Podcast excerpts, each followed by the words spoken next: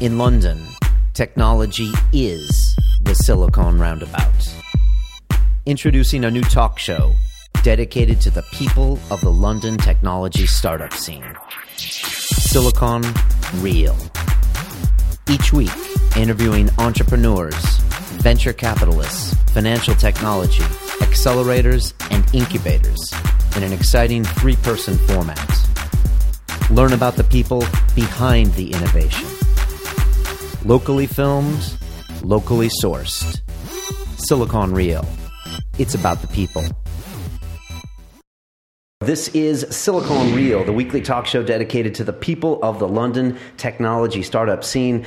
I am Brian Rose. I also host London Real. It's the same studio, but it's not always tech people. We've had some uh, BAFTA winning filmmakers, some uh, politicians, some musicians, some, uh, what, cage fighters? Did I see an NBA player? Yeah. Did I see that on- Yeah, so the guy this week, he used to play in the Houston Rockets and the New Jersey Nets, and he he went head to head with LeBron James, and he was just telling me, and he was saying, now he now he plays for Barcelona, and I was like, is the trash talk? Is it always in English? You know, because he plays in Europe, and he's like, yeah, always in English. in English. So like all the guys know the funny. the English trash trash talk, That's which right. apparently goes on the whole game. So, Right, right. Yeah. So, anyways, it's all good. If you want to check that out, it's uh, LondonReal.tv. But today we're here to talk tech. Uh, my co-host is back, Colin Pyle. Uh, you're here for good, kind of good, right? Kinda good. Okay. Yeah. Um, how's uh, how's being back in London? Uh, how's the coffee scene? How was the carnival last weekend in London? Yeah, things things are good. I, I took off for the carnival. You jetted, Yeah, okay. I went and saw the English countryside for the first time. Oh, nice. For really relatively first time. So South Devon, beautiful. Yeah, very even got good. some decent weather. Yeah. Um, coffee's good. New website launching soon. New blends out. So we're just really excited. We got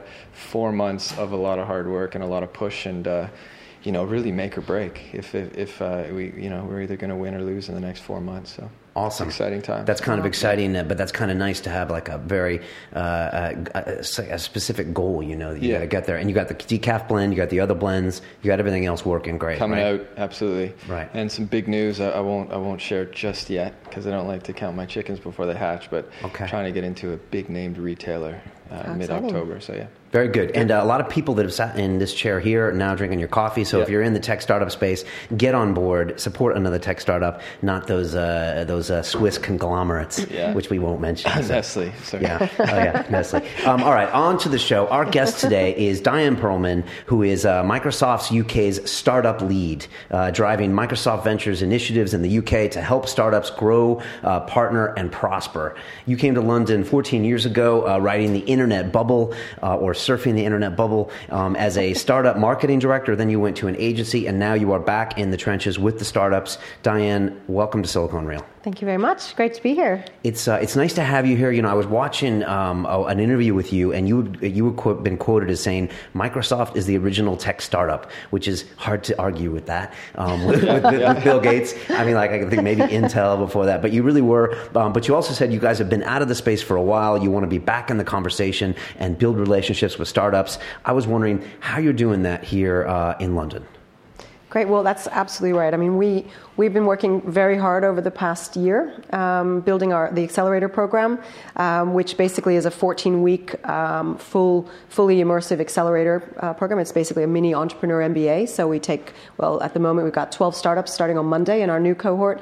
Um, we've done one full cohort already and a, and a pilot last September, um, and basically we're we're working with the teams kind of in the trenches to help them you know get from whatever point they are at, at seed stage to you know to launch or to the next stage of their development. So you know we're we're there with them, um, focused completely on helping helping them succeed. And and the other thing we have is a, is a program called BizSpark, which you might have heard of before, which Yeah. we've been doing for about five years now, and that's a global program, as is as is Microsoft Ventures accelerators. Um, but we have about uh, I think we're in about 50 different countries, and we've got about 500,000 startups on on BizSpark, uh, which gives them free tools and technology, um, especially during that time when they need you know need to get over the, the hump when they have no money to pay for software licenses, et cetera, and cloud. So you know some great programs that are really focused on helping startups succeed.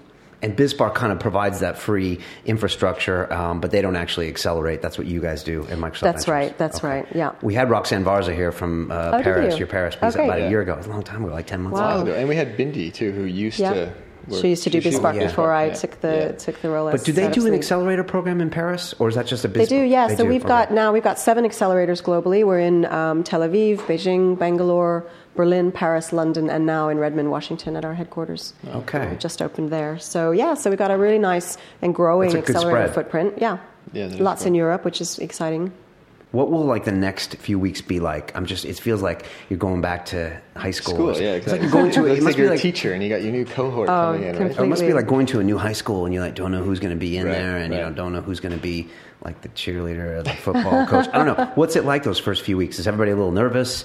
Do Yeah, have it to- is. It's amazing. It's very much like first day of school, um, and um, yeah, it's it's a, there's a real buzz. I mean, on Monday morning we'll have probably around 50, 50 um, you know people in, in the door um, amongst those twelve startups because they'll probably bring all, all their teams, and um, you know there's just so much energy. We do an orientation, we do some fun kind of icebreaker exercises, uh, we do some pitch coaching on the day to get them kind of mixing and mingling and getting to know each other, and um, and then one of the other big things that happens during the week is we have a mentor matching evening on the Wednesday, and so all of our uh, mentors come in and all of our advisors and our partners, and basically it's a big kind of meet and greet chemistry kind of evening um, where we where we you know get everybody to to figure out who they who they want to be mentored by and who the mentors want to want to mentor, which startups are really exciting them. So you know those are kind of some of the highlights, um, and uh, Mentor speed dating?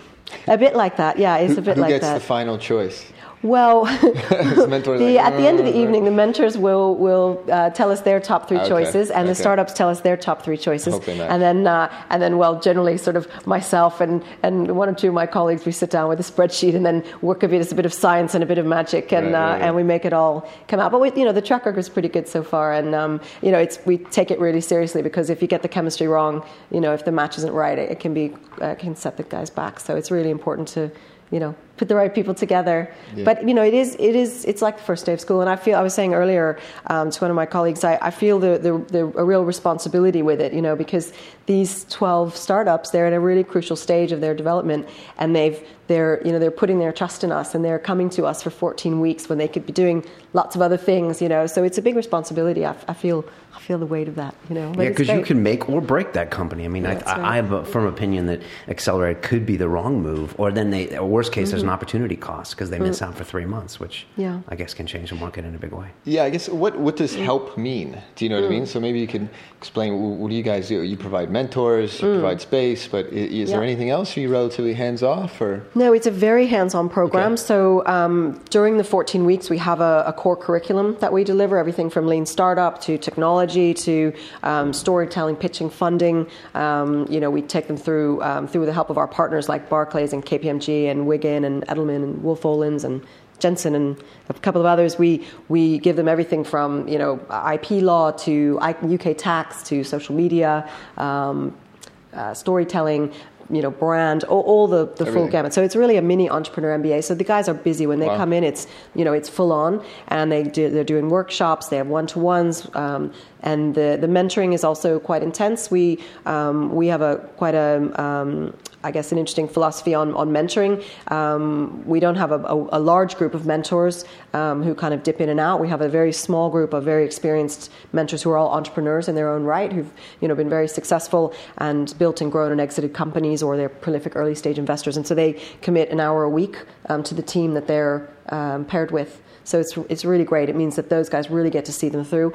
Um, and another thing that we do, which is part of the program which I love, which I've been working a lot on, is uh, around um, getting our startups together with our customers. Because one of the great things about Microsoft is that every big company in the world is a is a customer of ours, Right. basically. And so one thing that startups need uh, as much, if not more, than they need money, they need uh, customers. Yeah. So um, we've got this great program where we put the startups together with customers um, and help them build those relationships. So you know those are just some of the things we do, and we don't take any equity. So um, you know that's a key piece of, of the things. How does that change the relationship when you don't take equity? Because I'm always curious about that. Because if just a few programs don't take equity, does that, yeah, how does that change the relationship, in your opinion, compared to the other accelerators? In my opinion, I mean, I think it's, I think it gives you more of kind of a, a pure relationship. You know, we can be completely focused on the success of the startups, what, whatever that means for them. You know, it could mean that it's a, you know, that they raise a round. It could mean that they pivot. It could mean that they get a licensing deal. You know, it could mean a number of things. But if, for example, we, we've, we've taken equity, you know, we've, we've got certain other motivations and goals around what success looks like.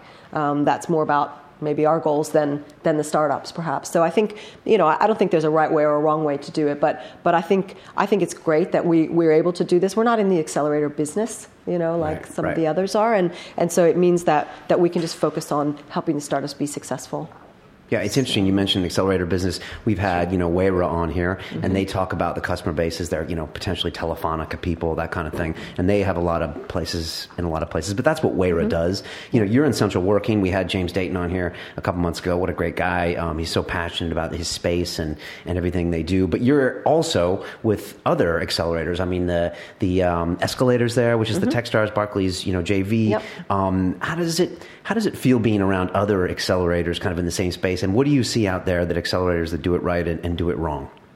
Well, we, we love it. I mean, we we very much um, want to be um, and are you know more and more becoming you know in just a short space of a year that we've been doing this you know part of that part of that community. And and because we have our BizSpark program we we're in partnership with all the accelerators and kind of co-working spaces and incubators around around London and, and around the UK um, even because they all offer BizSpark into their um, into their communities. And so it's very much a community thing for us. And we you know we've been over our, we had our, some of our tech guys in at tech at the TechStars um, next door to um, talk with the teams about um, about what they're doing in the cloud. And um, uh, and Microsoft Azure and how you know how they can scale their scale their business. And so you know we, we really we want to be there to help and you know and and um, and work with those those other accelerators. And even at our at our pitch day, for example, um, last um, in April, we actually invited uh, a handful of other accelerators to send one one team to come and pitch at our pitch day, which was quite unusual. I don't think anyone's done that um, before. So you know we're very much um, want to be very inclusive and are being very inclusive with with the community, and uh, you know we we want to help everybody. So you out. invited the accelerator to come and listen to the final pitches. We actually invited. So, for example, in our pitch at our pitch day, it's called the pitch. Right. We had um, actually in the end we just had um, we just had one other accelerator pitching, but we had a, a team from Seedcamp Okay. that came and pitched on stage with our startups. So we had our 12 startups, and we also had somebody from Seedcamp. oh, from their Uh, final from their piece. from one Oh, of their cohorts, yeah, Yeah. Came. So they were, I think they were in a you know a previous graduated cohort. But you know, it's just a way to you know we've got the room full of investors, so why keep it to ourselves? You know, let's bring in other parts of the community and, and share the share the love. Do you ever feel, uh, or you must get asked this question, whether the space is over incubated? Because we know Cisco is there and, and uh, Wayra is there with Telefonica. You, Barclays doing the JV. You know, there's there's a lot of different many. accelerators. Does it feel? And is it true that the the other top 20 corporates on the FTSE are going to bring their own in the next two years? Is there a point where it gets to be too much, or is there just is there not enough love for this community? Gosh, it, it's a really good question. I think I think that there might be a bit of an accelerator bubble going on. I mean, I think I think there's there's a lot of activity, and every day there seems to be a new corporate accelerator happening, and a lot of corporates are coming to talk to us and saying, "You guys are doing it. You seem to be doing it well. You know, help us get started, or can we do something with you?" And you know, so that's of course, I mean, it's massively flattering about you know, kind of uh, the you know testament to what we're doing and building, which is great. But you know, I think I think there's you know there's a lot of startups in the UK um, tech scene, and, and also startups are coming from all over the world to come and be in London. You know, we have startups coming into our next cohort from um, as far away as Japan. Um, you know, we have a Belgian team, we have an Italian team. You know, so uh, you know, London is a is a magnet. So I think I think there's a, you know startups are coming from other places to to be in London. So I think I think there's enough enough to go around. But ultimately, you know, we will get to a point where.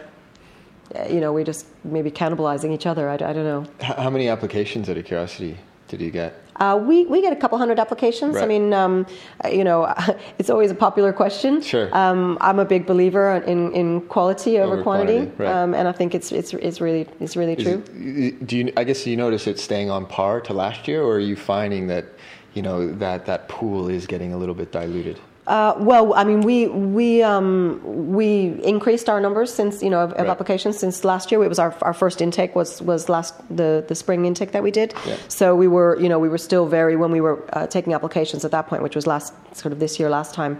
I mean last year this time. Yeah. We um, you know we were still very unknown in terms of what we were doing in this space. So you know, so we'll continue to see that increase as we get better and better known. You mentioned the speed dating night of mentors coming in. Is that a large percentage of Microsoft staff? Uh, Does that Hmm. and is that one of the assets you bring to the table, or is it is it a mix of everyone? It's a mix. We have uh, quite a few uh, Microsoft um, people from, from all parts of Microsoft, from you know from Skype and from Yammer um, and from from Microsoft. Um, so it's it's a mix, but we have a lot of people who are um, entrepreneurs that are really keen to give back. You know, we've got, for example, the the one of the founders of the founder of Secret Escapes. We've got one of the original founders of Three um, Mobile, uh, Talk Talk. We've got you know quite a range of really experienced entrepreneurs who you know have given their time to come and work with the teams, and and they, they love it, and we you know we are very grateful that they you know that they want to do it and want to come and work with us in the teams. I mean, you guys have huge assets, you know, because you have the team from Microsoft. Like you said, you have the customers. Mm-hmm. I mean, so do you think you bring a lot to the table when these companies are coming in? Are you like, this is a no brainer for you because we have these all these assets? Yeah, I mean, of course, I'm. Of course, I, I say yes. You know, I think I think Microsoft is, is really well placed to do this. You know, as one of the biggest technology companies in the world, it means that you know we can you know we can really offer a lot to the startups um, from that perspective. You know, so whether it's the technical expertise that we have on the inside and the technical mentors that we can bring to you know to the to the to the access to customers or our partners, our ecosystem. Um, you know, I think I think we have a lot to offer, and I think it I think it does set us apart in that in that way way. Talk to me about platforms. I know you you probably accept things from all platforms, Mm-hmm. but obviously you have a Microsoft platform. How does it come when your selection process? Obviously, Mm-hmm. BizSpark, you're pushing your products, and how does that all work when it comes to acceleration? Yep, that's a good question. A lot of people think that we only take startups that are using our platforms, and it's not true. So we um, we made a decision when we started the accelerator programs that that you know um, we we we won't require that startups are building on our stack on our platforms when they come into the accelerator. Uh, we will ask them to trial uh, Microsoft Azure, which is our cloud, which is an open. You know, it's it's not uh, limited to our own technologies. You can build on any platform and and use uh, Azure. It's a it's a fantastic cloud cloud product, and as a BizSpark member, they, they get it for free anyway. And, and the teams that come into our accelerator get onto BizSpark Plus, which gives them sixty thousand dollars of of Azure over one year. So you know, it's it's a fantastic deal, and um, so we will you know coach them through that. Not all of them will, will go on, but most of them will, will at least try it and and um, and and take it from there. So it's a very it's a very light touch, um, and you know if the platform's not right, then it's not right. The focus is on helping them succeed. And your pitch day is in December now for this class. Yeah, December third is our next pitch And day. like when you when you go on New Year's Eve and you're toasting wherever you are, what will be a success in your mind with this class? Like, what is the success? I know you don't have an equity stake, but is there something in your mind where you're like, or January or February where you're like, this is means that I did a good job?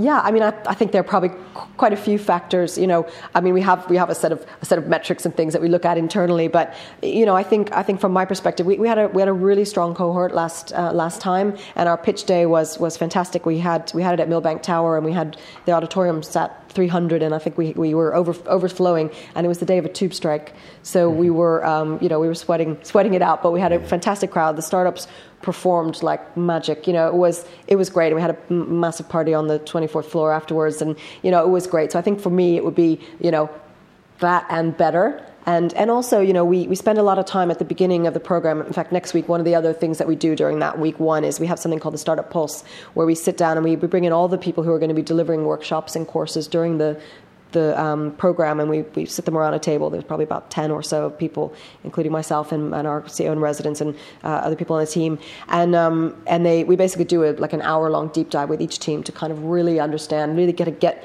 you know, get underneath the bonnet and, and make sure that we understand, you know, exactly what their business model is, what stage they're at, what their finance is, you know, what's their corporate structure, where the, are there any skeletons in the closet that we need to know about, you know, and we want to find out right at the beginning. And, and we also ask them what they want to achieve out of the 14 weeks. And so, you know, we'll we'll look back with them and say, okay, where are we? So success, I think, is is knowing that actually we've helped those teams get to where they want to be. And, uh, and that we've helped them, you know, get funding, get new customers, whatever the, you know, whatever that goal is. What's a typical skeleton in a closet? Is it like some founder that no one knew about, or some some LLP agreement that's not correct, or what was it? Uh, typical is around corporate structure. Usually, the you know the, the, there's like five thereof. founders, and they've said let's split it five ways, and Right. you know there's no equity to give to an investor, or you know there's a poor corporate structure, or they've given away too much already.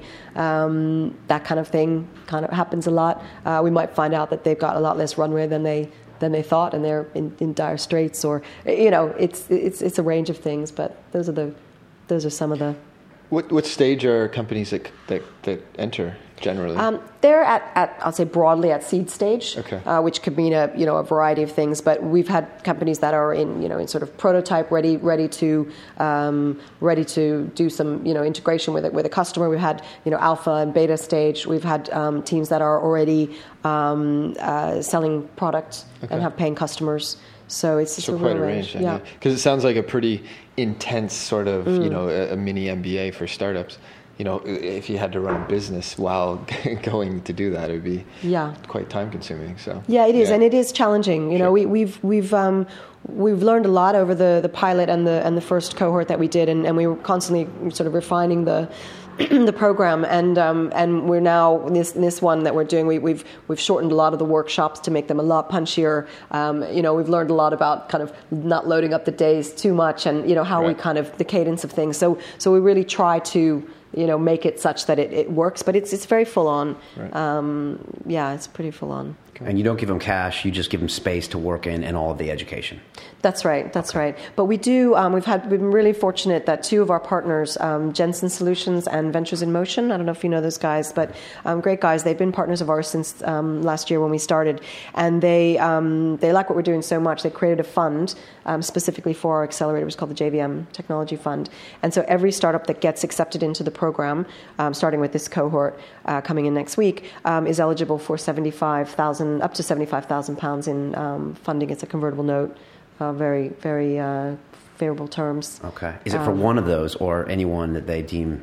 Uh, every each one of the twelve is, is eligible Okay. with some light due diligence. So basically, you know, if you were one of the twelve that got in and you wanted some cash to help you, you know, get through the program and, and fuel your growth uh, at that stage, then then you know they would start the process and you would be eligible for that. and convertible at a discount to the the, the first round after. Mm-hmm. That's the, right, yeah. exactly. Cool. And they Yeah. spend uh, seven days, five days a week, or seven days a week, maybe at your space, or do they Yeah. only come in on a, f- on a few days? No, they come in. They're full time resident at the program. You know, Yeah. I didn't realize Y Combinator in San Francisco. They only come in one day a week, Oh, is that right? and they make them that. they make them find their own space because they think it's so they can get their own identity, or I don't know, maybe they're going to be roommates somewhere or something. But I didn't realize that. No, I didn't know that find, either. I find it Interesting. interesting. Probably not the most practical thing, especially maybe not in central London, but Yeah, yeah. I think it's really, it's really um, great. And, and in the first, in this cohort that we finished in, in April, it was really amazing to see just the way the teams bonded with each other. They became such a strong group, and I'll be interested to see how the next cohort gels because everybody's, you know, it's going to be a different set of personalities and and uh, and and all of that. But you know, they they were just really became this amazing support structure for each other, and and you know, there were lots of tears on the last the last day of, of class, so to speak, before the pitch day, you know, and. Uh, it was um, you know really interesting to just watch everybody come together. And i think a lot of them were surprised about how that you know that that um, that social structure and the support of the teams became almost became a major feature of the of the program yeah, but they'll them. stay in touch for a long time. That network Yeah. effect, I'm sure. yeah, yeah, Yeah, Do- it's do you- amazing. Do you, kick them all out at the end? Is it just like clear your desk and go? Or Oh, that's a really good question. You know, That's. We, we, we don't actually. Um, what we do, and this is another area which we, you know, where we, um, when we started, we kind of looked around the accelerator scene to say, you know, how could we, you know, improve on what's out there, find the things that you know that are going well or not going well, and you know, and, and do them better. And and um, so we, um, when we finish the program, uh, we offer each of the teams to come back and, and be in residence with us for another three months. Okay. Um, so um, that gives them another three months of, of runway. So if they are raising money, they don't have to put all their newly, newly raised funds into operational costs to pay for where their, their office space is, et cetera, and keeping the lights on. So um, so we think that's that's really great. Some of them stay, some of them go. I mean, obviously the teams that aren't aren't based here and have relocated for the program may go back to their home countries, but maybe about half of the teams will stay. Yeah, so it's really great. And how are the uh, companies from last year? Where where are they now? Um, they are, um, some of them are still with us, actually. Okay. still hanging around. We, we love them, so it's okay. Um, yeah, they're all good. One of the teams, UX Cam, they got into 500 startups, so they're in um, California at the minute okay. uh, doing that, which is, which is really great. Um, UX Cams? UX Cam, yeah. What, what do they do? Um, they've got a very cool um, uh, little uh, API that essentially is for web developers, okay. where or sorry, app developers, where if you you um, you can put it into your app into the code with about two you know in about two minutes, and essentially it lets you track.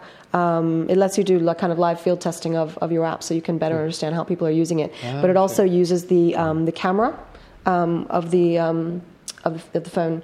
So essentially, they know they can you know see where, where people are looking and how Right. people are interacting with the app because they're they're kind of you know part of their pitch is that only one percent of apps uh, make any money and the other ninety nine percent don't make any money and the guys who make them don't know why. Right. So basically, this is sort of democratizes the ability to do field testing, which we'd normally do in a lab, Right. which is a fabricated um, environment. Um, So you can watch this- people typing and like swearing at the app or something like that. well, You know what it basically, it's just Why when you're won't you using. swipe? No, it's when you use the app. So you're out and about using your app. So Okay. you know the meditation app you mentioned. Sure. If they installed that API on there, they would actually know how you're using it, Right. how often, where you were looking, how you were doing it. Hopefully, you weren't watching the app while you were meditating. No, I wasn't. My eyes were closed. Wow, that's interesting. So, uh, okay. no, So it's a cool, it's a Yeah, cool, it's a cool app. And you know, some of the teams have, have raised some funds. Uh, one of, one of our teams um, is, is is I won't say which one is about to announce a um, a a really nice uh, size raise fundraise. So you know, things are things are going well. The teams are, are seem to be getting you know Cool. Getting traction. Let's talk marketing. That's your background. You are also the CMO for for the, for this um, this venture. Mm. It seems like, and I want to hear your pet peeves. Like you know, in the startup space, there's always the tech guy, there's always the this guy, but there's rarely the marketing guy. and you know, yet when we see these huge successes, it's because of sick UX and, and fantastic marketing. You know, if you look at all the things that have come out of say a, an accelerator like Y Combinator, Airbnb, or these names. So, what, what, what do you see, and is that, is that something that you're constantly thinking about for the next 14 weeks about the marketing aspect, which probably gets left behind?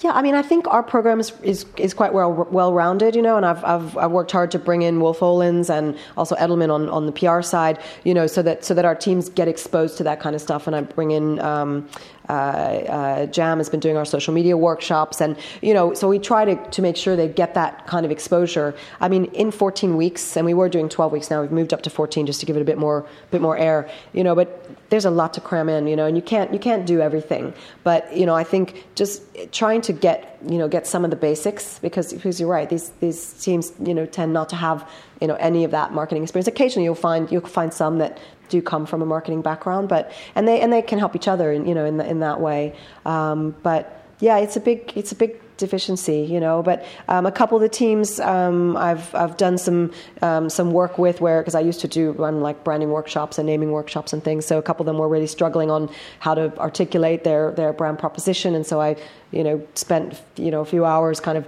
helping them get a brand wheel and working through. And the other week, one of our teams I was helping them with a name with getting in you know finding a new name. So we we did a brand wheel and then we did some name name storming and you know hopefully they're going to use one of the one of the names we've come up with. But you know so I try to kind of dust off my old skills every so often and, and help the guys out if they if they need help. Let's talk about names. We had um, the CEO of Nutmeg in here last week, Yeah. uh, Okay. Nick Hungerford. They're running a fabulous business. You know, just raised thirty million dollars, and he said they spent.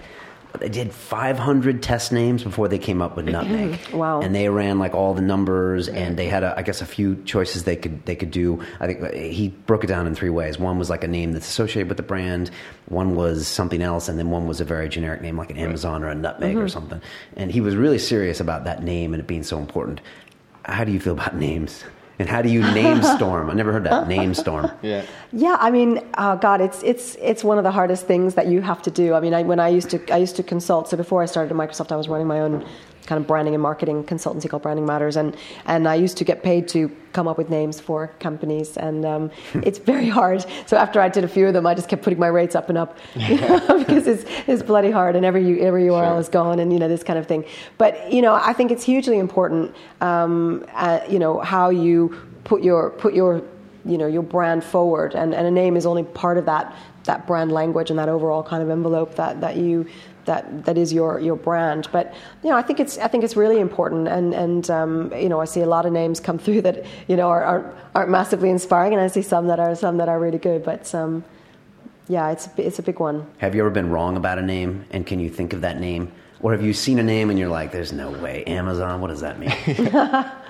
Oh gosh, I might have to come back to you on that one. enough. I'll give that some thought. Is there any kind of rule of thumb with names? Is it like don't make it too long, or don't make it too specific, or is there anything you usually tell people? Is there a rule? Well, I mean, you know, everybody always want every every client I've ever ever had doing naming, they always want one the one syllable uh, name. Okay. You know, that's what they always that one syllable name. That's then what all the domains are taken. Then you Oh, got, you know, it's it's you know, incredibly hard, and um, and I think I think the thing I always encourage is that is that you have to actually set some uh, some guidelines up so that you because you can come up with loads of names, but if you don't know how you're going to evaluate them, then you know it's kind of a wasted exercise. So I really encourage um, during that process to um, to really uh, put those that, that list of how you're going to evaluate the name. So what are the things that are important? You know, does it, does it have to bring out a certain you know a particular aspect of the brand? You know, maybe if they want it to be you know short or catchy, or maybe they want it to also be able to be used as a verb. You know, there are certain things that you know that you that that you're going to hold up, and if you've got that list of names, you can kind of say, okay, does it do these things? Ultimately, sometimes it just comes down to a gut, you know, a gut feeling. And we usually go with a test audience and try some people and double blind test and that kind of thing. We Hmm. usually do that. I think it's good to do that. Um, I think it's it's really good to do that. It dep- depends on the you know the budgets and whatever. But the, the guys I was helping, um, the team I was helping last week, um, I've suggested that they um, just um, buy some buy some AdWords, put up a couple of um, just kind of one page um, holding pages with the different names, and, and test out some some messages, and, and then whichever one gets the most. and so like- it's quite a low cost way of you know of just triaging it. Didn't like Tim Ferriss do that f- to name his book or something? Yeah, Ryan Holiday did it to name his book, definitely. Right. And Oh, yeah. Ferriss, Tim Ferris Ferriss might. He's big yeah. into A/B testing, so I think he Yeah, did, yeah, yeah. and his cover as well. Mm. So he put a bunch of cover. I think he actually for the four-hour work week, I think he made up his own covers and stuck them on the bookshop, and then he just went in there and stuck them up there and saw if anybody walked by and pulled up the book, like Oh, without them good. knowing. I think he did that. right. So, But you know, actually, it, it just made me think because one of the new teams coming in is a, is a company called Would You, Okay. and they're basically an app for the indecisive. So basically, it's like would you, wouldn't you kind of thing. So you could you could you could actually do some brand testing or test your book cover, you know, on Would You, and you can you can just crowdsource, you know, whether people would or wouldn't. I suppose so. That could be quite fun. did you test your Crew Cafe? Um, It's a great name. Yeah, no, not not not really. We nice. we got you know we had a good friend of uh, of, of one of my founders, Badil. He used to run you know a marketing agency, and he's been sort of mentoring us through. And so originally when I came on board, it was Buzz. Oh yeah, yeah, Oh. yeah, and yeah. yeah. Uh, and we got rid of that, and, and, and so we decided Crew to to the luxury brand and stuff. Yeah, a but- bit more up up Yeah. market kind Yeah. of There feel. must be hundreds of coffee companies in the world named Buzz. Yeah, well, it's like you know, an energy drink, right? We didn't want to be like Yeah, yeah. that. You know, get a buzz or get a high. It's like you know, this is like a nice wine or a nice, Hmm. you know what I mean? So. I want to get uh, Diane your thoughts on on bubbles. Okay, you you were you moved to London uh, on the back of the dot com bubble, right? Was that 2000 you moved Yep. over here? Yep. Was it before the Nasdaq? Kind of. Just only just before. So it was like first quarter of 2000. Okay. something like that. Um, and I was funny enough in that bubble as well. I was at a dot com startup. We were selling luxury goods in New York City. I was a CFO. I was 27. That's a long story, but um, you know, we, we I barely remember kind of what it was like, but it was crazy. And um, I'm not saying it, we're in another one now, but people say it's frothy. We're seeing some great big, you know, big rounds here. Uh, nice checks being cut to TransferWise, DueDil, uh, Nutmeg. We're seeing things in, in San Francisco heat up as well. How does it feel to you? It feels amazing. I mean, this is you know this is an exciting time. I mean, there's so much going on in the tech scene in London, and I think it's I think it's amazingly exciting. And I'm and I'm hopeful that you know we've we've all learned from the the previous you know bubbles, and that we're you know we're doing things smarter. And, and I think with the you know kind of the movement around lean startup and everything, I think I think the the approach is is is good. You know, so I'm I'm hopeful. Did it feel like a bubble back in the day, or do you remember? Or do you remember a couple of things happening where you were like, "This is just a little too much"? Where it's like Oh, yeah. Pets.com and things like that. What do you remember? Oh yeah. Oh gosh. I mean, I think when I moved here, the the whole Boo thing was going on. Boo.com. Boo, Um, they spent like a hundred million dollars on Boo, or some Mm. crazy amount of money. and They were doing fa- uh, online fashion. It was a Swedish company or something. Boo. Boo Yeah. It was Boo.com. B O O.com. That was the that's like the famous UK Right. kind of um, Yeah, and they were going to sell com. shoes and Flop. clothes, but I don't know if the site got launched. It was just Yeah, like I'm not this- sure what happened, but that was kind of going on around the time that I that I moved here. But I mean, I, where I was in, in before I moved to the UK, I was in uh, Northern Virginia, um, just outside of Washington D.C. On that, uh, there was like you know a kind of a Silicon tech corridor. tech corridor going on, and AOL was there at the time. AOL was big and strong at that time. You know, I mean, Yeah. times have changed so much since yeah. then. You They know. owned mail for a while. But, uh, but even the little startup that I that I worked in that sent me to the UK to help them get started in the UK and Europe, you know, we, we just there were just ridiculous things going on there. With you know, we got like five rounds of funding, and you know, Right. it was just it was you know it was it was great great times, you know, and it brought me to the UK, so changed my life. Really. And you stayed. Did you ever think about going back? never. And what do you find different in the UK as opposed to the way things were in the US as far as, as tech wise? And, and why stay? So, well, I'll tackle the why stay part first. So, I mean, I think that uh, for me, I mean, I, I just love London. You know, it, it, it's sort of home to me now. Although, like, when I go back to the States, I say I'm going home. And when I come back this way, I say the same. But, you know, I, I just love London. I think it's a fantastic city and um, it's a great, you know, jumping off point for travel. And there's just so much going on. The kind of people that you meet, the things you have access to in London is just, you know, incredible from a personal and a, and a business perspective.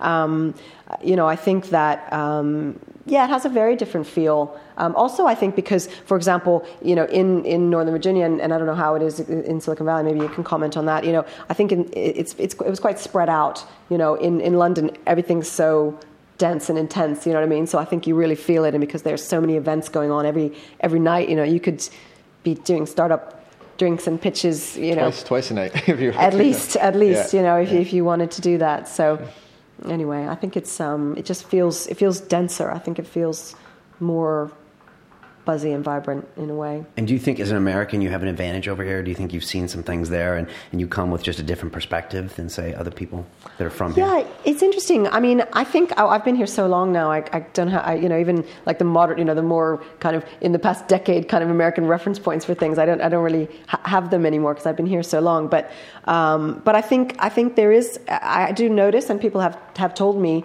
especially when I I'm out giving giving a talk or something, um, that that you know, if the people in the UK, startups in the UK especially, really look to America as kind of leading the that that way, especially on marketing and some other areas. So I think um, there's a there's a credibility uh, piece that comes with being American in in London in the tech scene. I think. That's an asset, definitely. Are you always looking uh, uh, to the West Coast and looking at that as far as what they're doing for marketing, that kind of thing? Are you reading TechCrunch and are you always kind of looking over there and watching what they're doing when it comes to what you do here?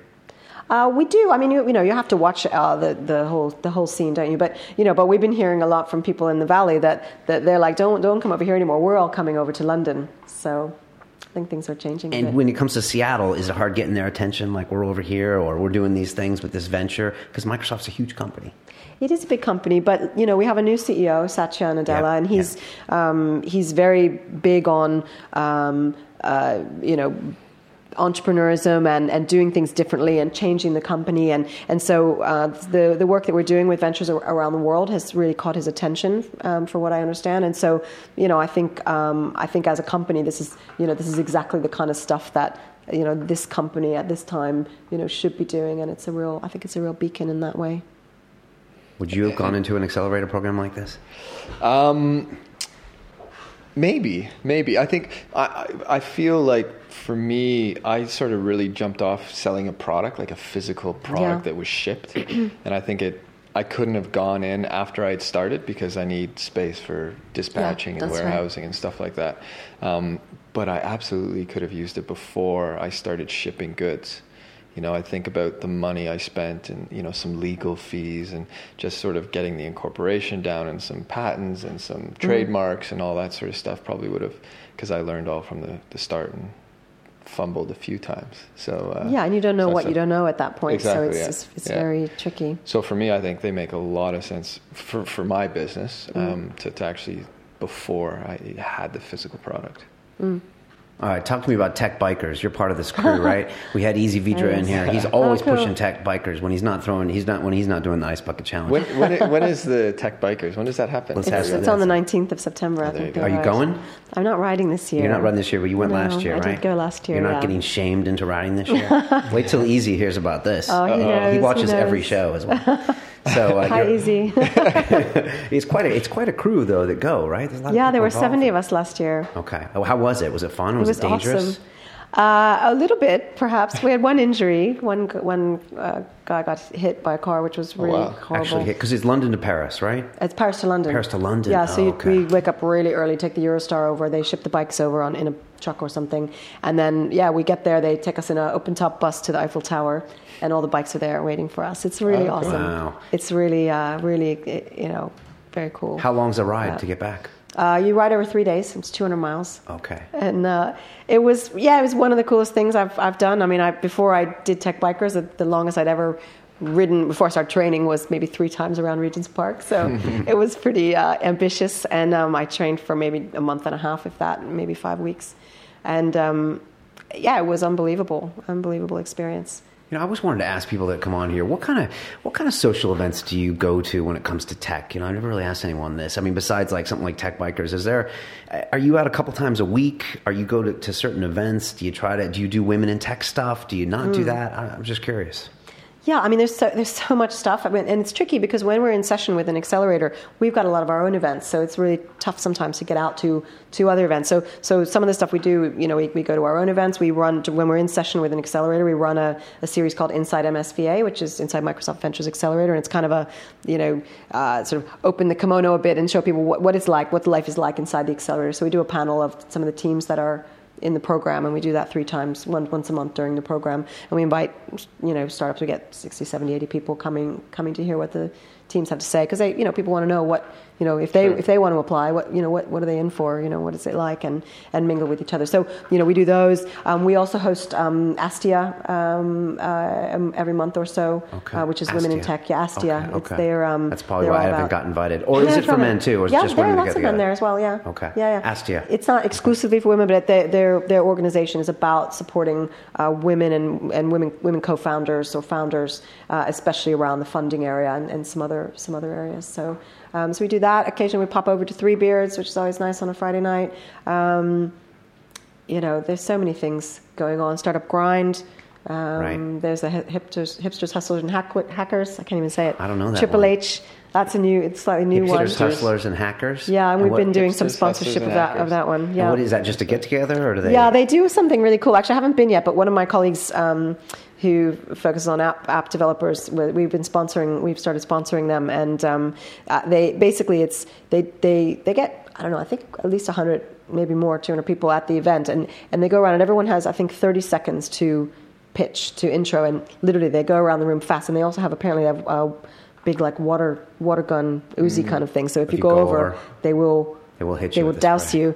And um, basically, they do that at the beginning, and so everybody gets 30 seconds, and then basically it's networking. But that way, you know that like the, the person across the room is like, oh, I've been wanting to talk to that person or whatever. So basically, they that's how they structure it. But so it sounds really good. I'm hoping to go to the next one. I like that. I mean, how many times have you gone to an event and you talked to four people, Yeah. and yet there were 40 people there, that, and you would have liked to know what was going on? I mean, it's hard right. sometimes because you go to these events, there's only so much time. Yeah, you don't know who's in the room, so Yeah. I think it's quite a good concept. I Yeah, like it it.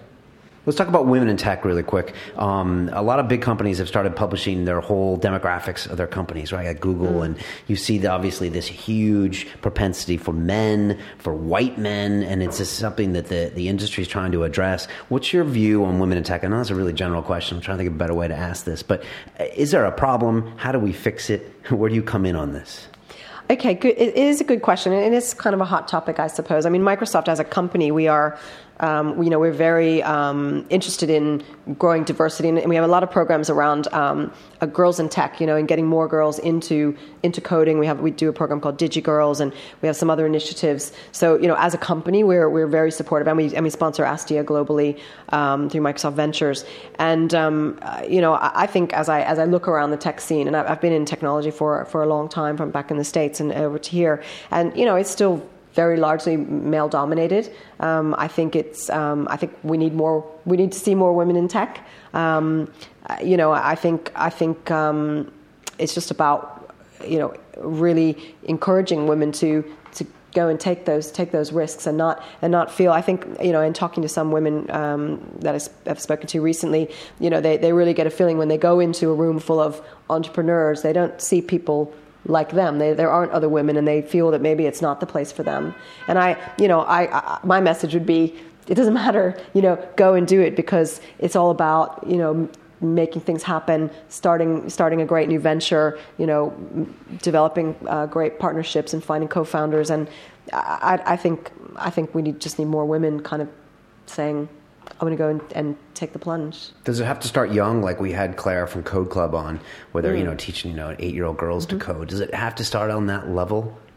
I think I think it's it's a good place to start, you know, and, and we've um, we've been working really hard at Microsoft. Um, we we were very um, instrumental in um, getting a change to the um, the STEM curriculum in, in I think in primary schools, okay. uh, and now they have to they're teaching computer uh, skills in, in the primary school as part of the core curriculum. Here in and the that's, UK, right? Yeah, in the UK, and that's been a big year, a big coup. Yeah. yeah. So that was um, very um, very much driven by some of my um, amazing colleagues who who work in that area. And we've actually just um, done a partnership with um, announced a partnership with the Nominet Trust and the the Duke of York. Um, they, they're running a program called the IDEA Program, which is um, all about, I think their website is A Million Young Minds, and basically it's about building digital skills for young people um, in the UK.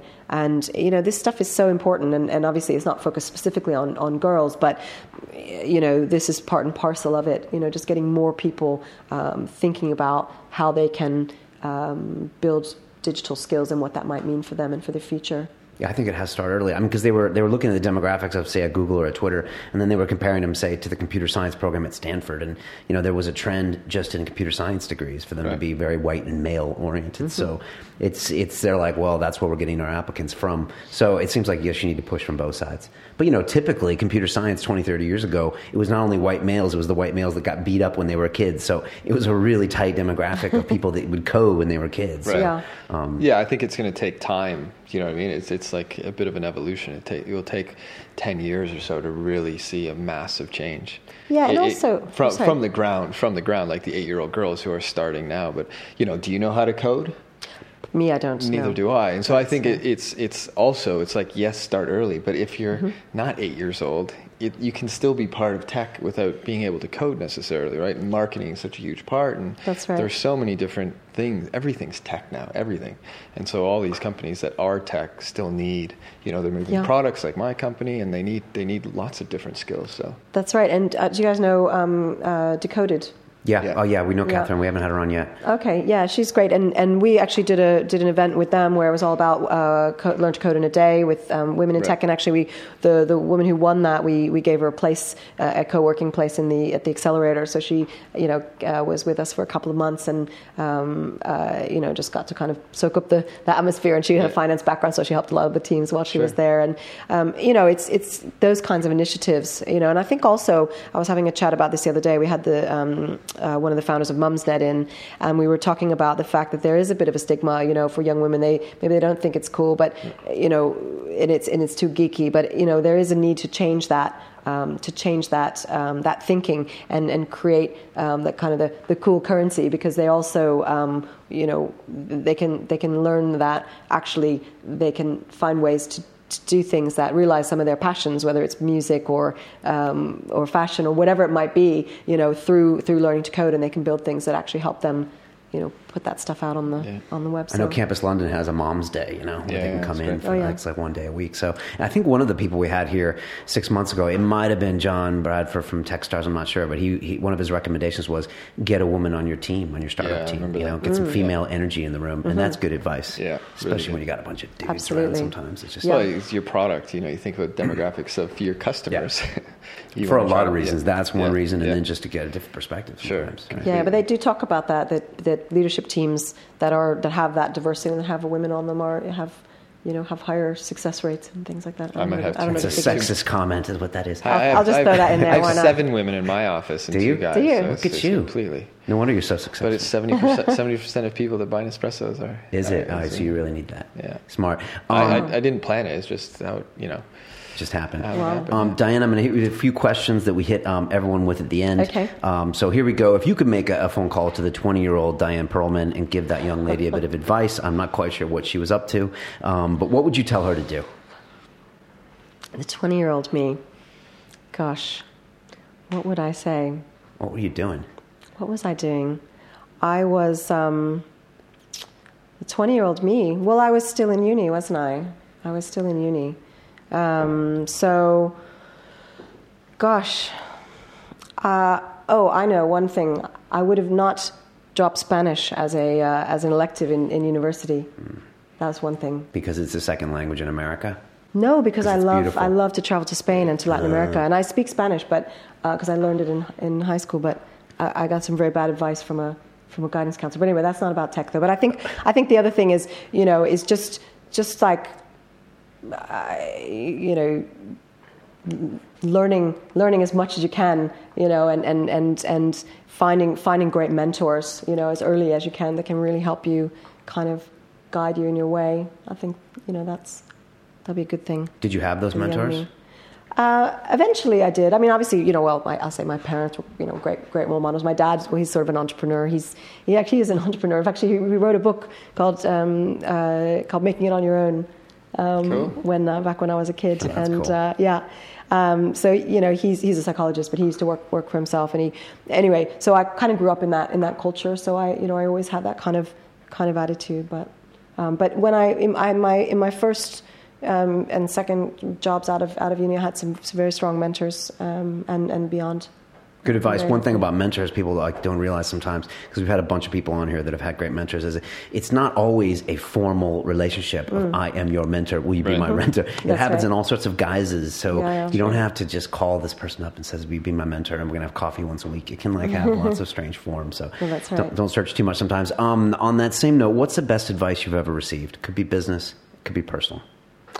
Oh gosh, I think um, actually the one that always comes to mind is um, so when I uh, when I before I joined the startup that took me to London, um, I was working in a um, kind of a communications agency. I had quite a cushy job, you know, nice salary, nice title. I was you know I was young, and um, not like now, and and, um, and grumpy old men here at the table. I know, and and basically I you know I've been offered this role at a, at a startup. There were 13 people. I was going to join the leadership team as a marketing director, you know, it was kind of big and scary. You know, I was going to take a salary cut to go there, but I was going to get some get some shares and this kind of thing.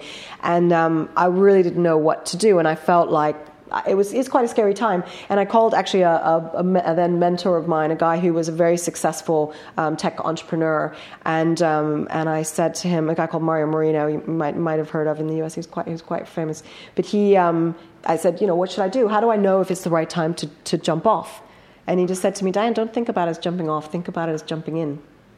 Nice. And uh, yeah. it was it was a beautiful metaphor. And for me, it was like it took that you know you're at the edge of the precipice, and instead of that fearful kind of creeping onto the edge and plunging down to some unknown fate, you know, you're all of a sudden you're just kind of soaring, and it, you know that's kind of driven me. I always give that advice to startups. That's good advice. It is. Yeah. Like jump that? in, jump into that bad decision now. That's right. With your eyes closed. Yeah. lean in, lean in, lean in, jump in.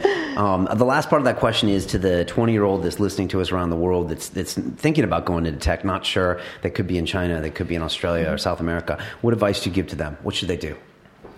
Uh, I think the main thing is, you know, don't be afraid to, to, to fail. I think when you're, when you're young, you think you need to pick a career or do something and that's the thing you're going to do, you know, and it's, and it's the be all end all of decisions. And I think, I think the thing is that, you know, the, the more you try and do and fail, the more you're going to, you're going you're to learn and you're going to get that experience and then you're going to get stronger the next time. So I think, you know, I think the main thing is don't be afraid of failure and learn those lessons early. The, the earlier you, you learn that, the more you're going to put yourself ahead of, you know, all the other, all the other rest of the pack um, who are who are sitting kind of on the sidelines, afraid to dip their toe in the water. But you're going to have those lessons, and then you're going to be stronger and, and uh, move forward more quickly.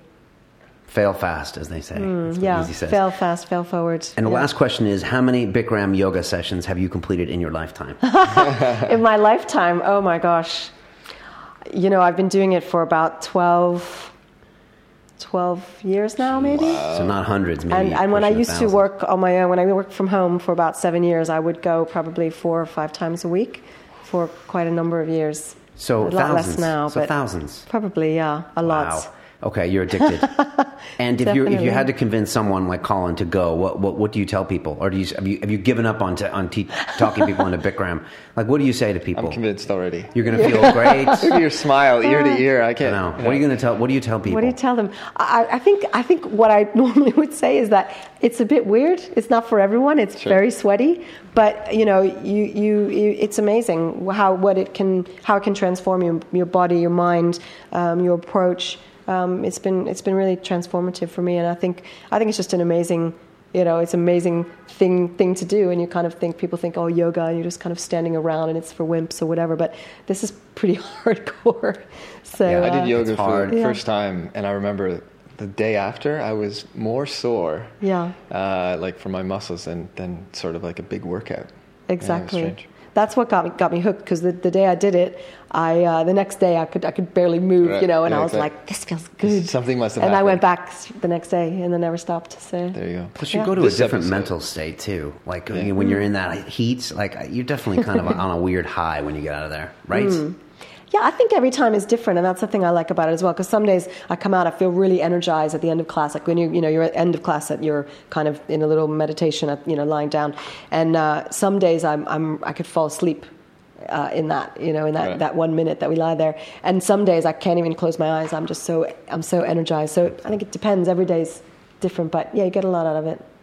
This episode is brought to you by Bikram Yoga. Exactly. All right, fantastic. Exactly. Um, Click here for the voucher. click here to go. Uh, Diane, thanks so much for coming. Uh, I love this story. Uh, it sounds very cool what you guys are doing, and you have a sick asset structure and backbone with Microsoft. So um, can't wait to see this. Is there still time left for them to apply to show up on Monday? That's all I wanted to know. will you, if they just show up, If will they you just show up, in? what will we do? I don't know. Maybe we'll, let's find out. That's a good question. Right? Yeah, exactly. Um, I like your tenacity. Yeah, that would be good. Well, you right? know, we always say that we respect uh, we expect a bit of hustle in a startup. So you know, Yeah, yeah. Well, they would have to have been watching it live, so there's there's. that's Could right. happen, right? Check one. Um, you still have two days left. Um, and uh, how do they contact you? Is Twitter the best, or should they email you? Uh, Microsoft Ventures, what's the best? way? Uh, yeah, Twitter is a great way to contact us. We, we're MSFT Ventures UK on Twitter, or, or me, it's Diane underscore Perlman.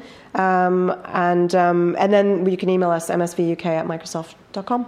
Okay, fantastic. And you will do another one next year. Is there any chance you'll do two next year? Well, cohorts. Okay, yeah, yeah, What do you mean? cohorts. Yeah, yeah. Yeah, we, um, we run two a year, so we'll start Oh, again in, in March. okay. Yeah, so In sometime March. this, this autumn we'll open applications again for the, um, for the March uh, batch. Yeah. Okay, fantastic. Mm-hmm. Awesome, excellent. Um, that's episode 60, I believe, somewhere Something. around there. Yeah. Um, it's all good. We got uh, two or three people doing all sorts of work for us on Silicon Real. If people want to help, it's hello at siliconreal.com. If you're watching us on YouTube, you can get this downloaded free to your smartphone. Uh, just go to iTunes and uh, download the podcast. There'll be a link somewhere down here. And- Um, and We got to what get you a? Windows And phone give app. us give yeah, us get the Windows Phone app. Sorry. There we what go. Am I saying Windows Phone go. app. and uh, yeah.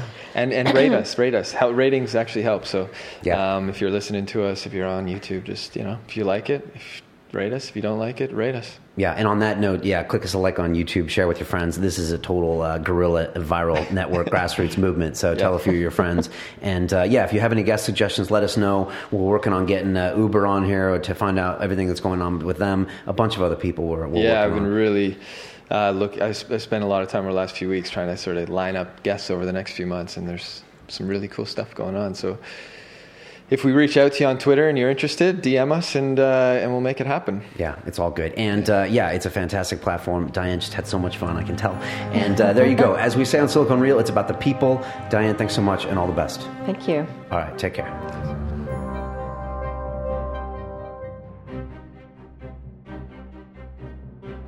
What's really attracted our customers is is simply the, the transparency and the ease of use. British people like squirreling away their money and their accounts in different pockets. So they very, very rarely tell anyone where everything is. and they're certainly not going to tell a website because they don't want one website knowing where everything is. If you make it easy for people to take out their money, they trust you more. If we are more open with them, they tend to be more open with us.